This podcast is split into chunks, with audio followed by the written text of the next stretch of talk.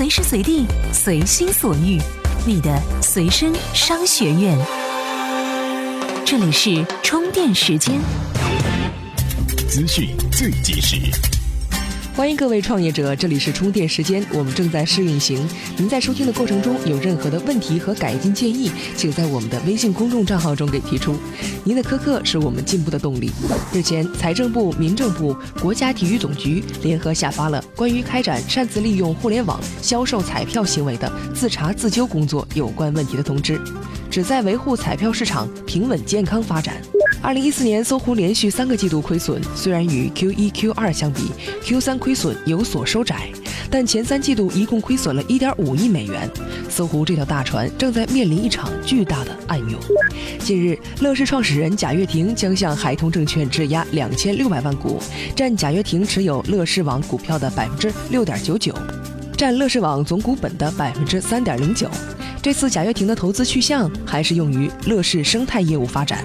据消息人士透露，美国打车应用 Lyft 本周准备完成新一轮融资，以期募得更多资金与其竞争对手 Uber 进行抗衡。苹果零售店业务主管安格拉·艾伦兹近期宣称，该苹果公司计划在最近一段时间内在中国市场开设五家新零售店，其中的四家新店都将位于全新的城市。新零售店在中国的春节之际正式开放。最后，如何关注充电时间的微信公众账号呢？请在微信首页的搜索框内搜索“充电时间”四个字，就可以找到加微的我们了。TMT 创业者频道致力于帮助 TMT 领域的创业者把握时代脉搏。接下来是今天的各项干货，专属于创业者的行动力量和商业参考。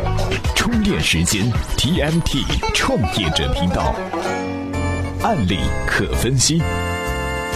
日前备受关注的联想神奇工厂，随着联想高层接受媒体的采访，其细节也逐渐浮出水面。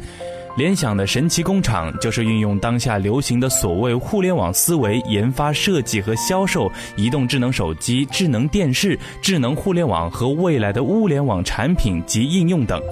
不知业内看到联想的神奇工厂的定位作何感想？我们认为神奇工厂与目前风头正劲的小米并无太大的差别。三年内估值达到五十亿美元，则是让我们更加坚定了神奇工厂希望成为第二个小米的野心。那么，神奇工厂的未来真的可以再造出一个小米吗？此处有观点：联想的神奇工厂三年五十亿美元估值，凭啥？先从互联网手机说起，业内知道小米模式的成功让众多国内厂商纷纷效仿，而联想在这些效仿中并非后来者，至少比目前同样火爆的华为、荣耀相比，甚至是更早涉足互联网手机。但最终的结果是，华为、荣耀在业内和市场的影响力现在要远远高于联想，甚至有与小米并驾齐驱之势。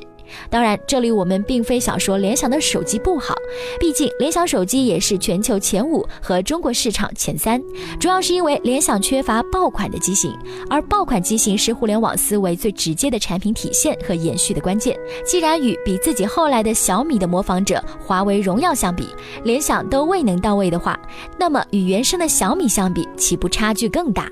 此外，从联想过往取得的成功和目前在手机市场取得的排名，其依靠更多或者最为擅长的是对于供应链的把控以及相关产品的性价比。也就是说，联想从骨子里并不具备独创某种新的商业思维和商业模式开拓市场的基因，而这远非是单独成立一家神奇工厂和招募一些所谓互联网思维人员就可以轻易改变的。况且，脱胎于联想的神奇工厂本身还与联想有着千丝。伴侣的联系，即神奇工厂，即便想要基因再造。由于其内已经具备有联想原有的基因，所以再造的基因也并不纯净。尽管联想方面称神奇工厂的智能手机销售渠道以及覆盖的市场和用户与联想本身具有的品牌有所差异，但谁都清楚，一旦运作起来，由于神奇工厂与联想之间相对的独立性，为了各自的目标互搏，迟早会发生。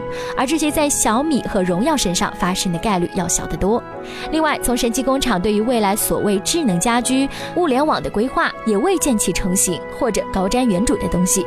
智能路由器、软件生态系统，无非都是小米已经玩过的东西。虽然联想拿出越商店、越安全、越同步、茄子快传等有用户基础的产品来证明自己软件生态系统的成熟，但与小米围绕米 Y 打造的生态系统相比，其影响力根本不在一个层面上。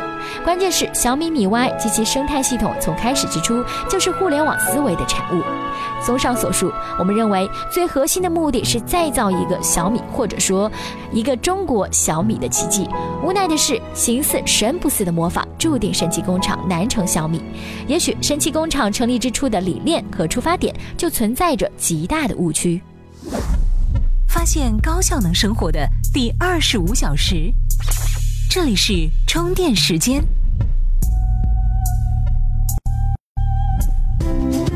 怎么样关注我们的微信公众号呢？您在微信内搜索“充电时间”，就可以找到加 V 的我们了。关注后赶紧开始每日签到，积分可以兑换礼品哦。观点最吐槽。成立三年零三个月，小米现在可以说是中国的手机一哥，估值也是达到了四百五十亿美元。风口上的这头猪可以说是越飞越高。在互联网的时代下，人人好像都想成为小米。那么，人人都能够成为小米吗？此处有分析：互联网公司都可以成为小米吗？小米成功，粉丝经济功不可没。小米开发产品时，米粉们出谋划策；小米上线新品时，米粉倾囊抢购；小米推广新品时，米粉奔走相告。被为发烧而生的口号感召而来，早期米粉俨然是小米公司的一份子。他们或是产品经理，或是测试工程师，或是公关经理，饱含深情地参与到小米的发展中，添砖加瓦，还乐此不疲。扁平化交流，实时化互动，小米做到了，猎豹也看到了。猎豹做的是工具 APP，拼的也是用户体验。以猎豹清理大师为例，猎豹在 APP 中砍掉了不必要的功能，产品足够简单，用户使用效率足够高，没有陷入多多益善的意淫，在同类产品中脱颖而出。其实猎豹也想做平台，但是没有小米手机微信这样的超级入口，所以猎豹积极布局工具矩阵。以猎豹清理大师为龙头，以移动安全浏览器桌面分发为侧翼，多点开花。截至二零一四年第三财季，猎豹移动目前在全球安装量超过八亿，移动月活跃用户数字达到三点四零七亿。猎豹清理大师在 Google Play 非游戏类应用中排名全球第一。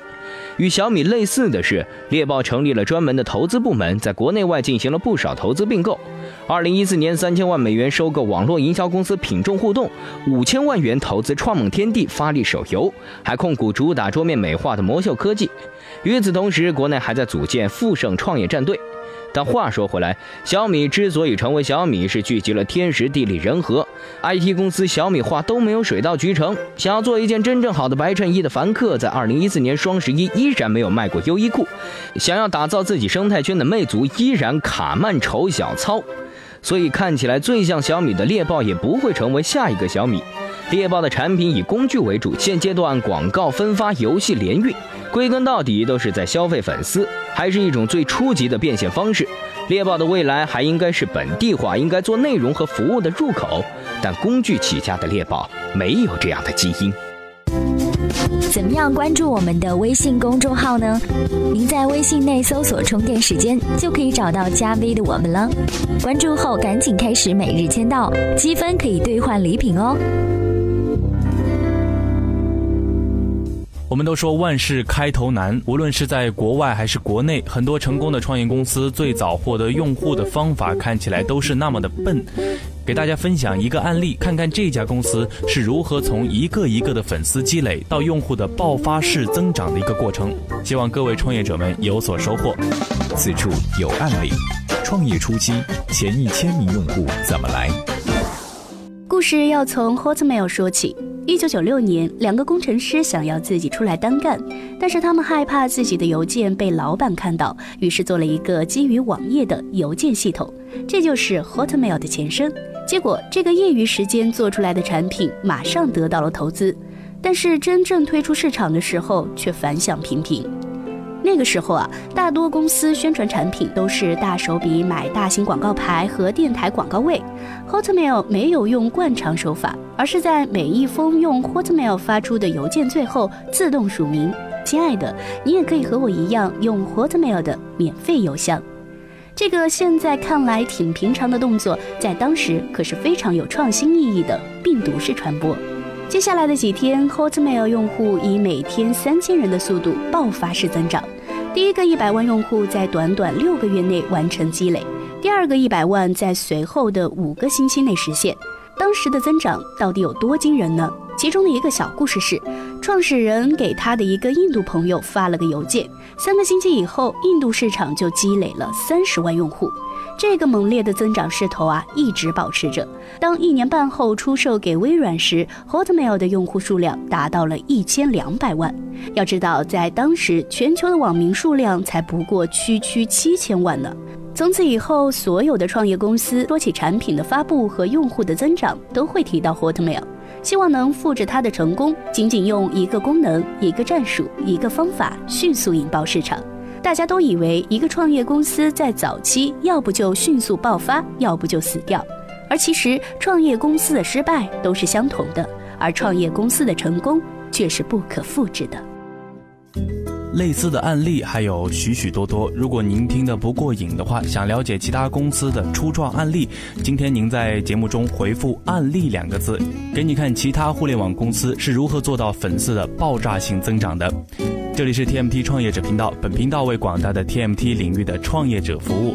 如果您觉得我们的节目有营养，并且有那么一点点意思的话，请关注我们的微信公众号“充电时间”，并且也可以加入到我们的线下交流群来与我们互动。在公众号中就可以找到群入口哦，上面有很多好玩的节目以及好玩的人在等着你哦。各位，我们明天继续喽。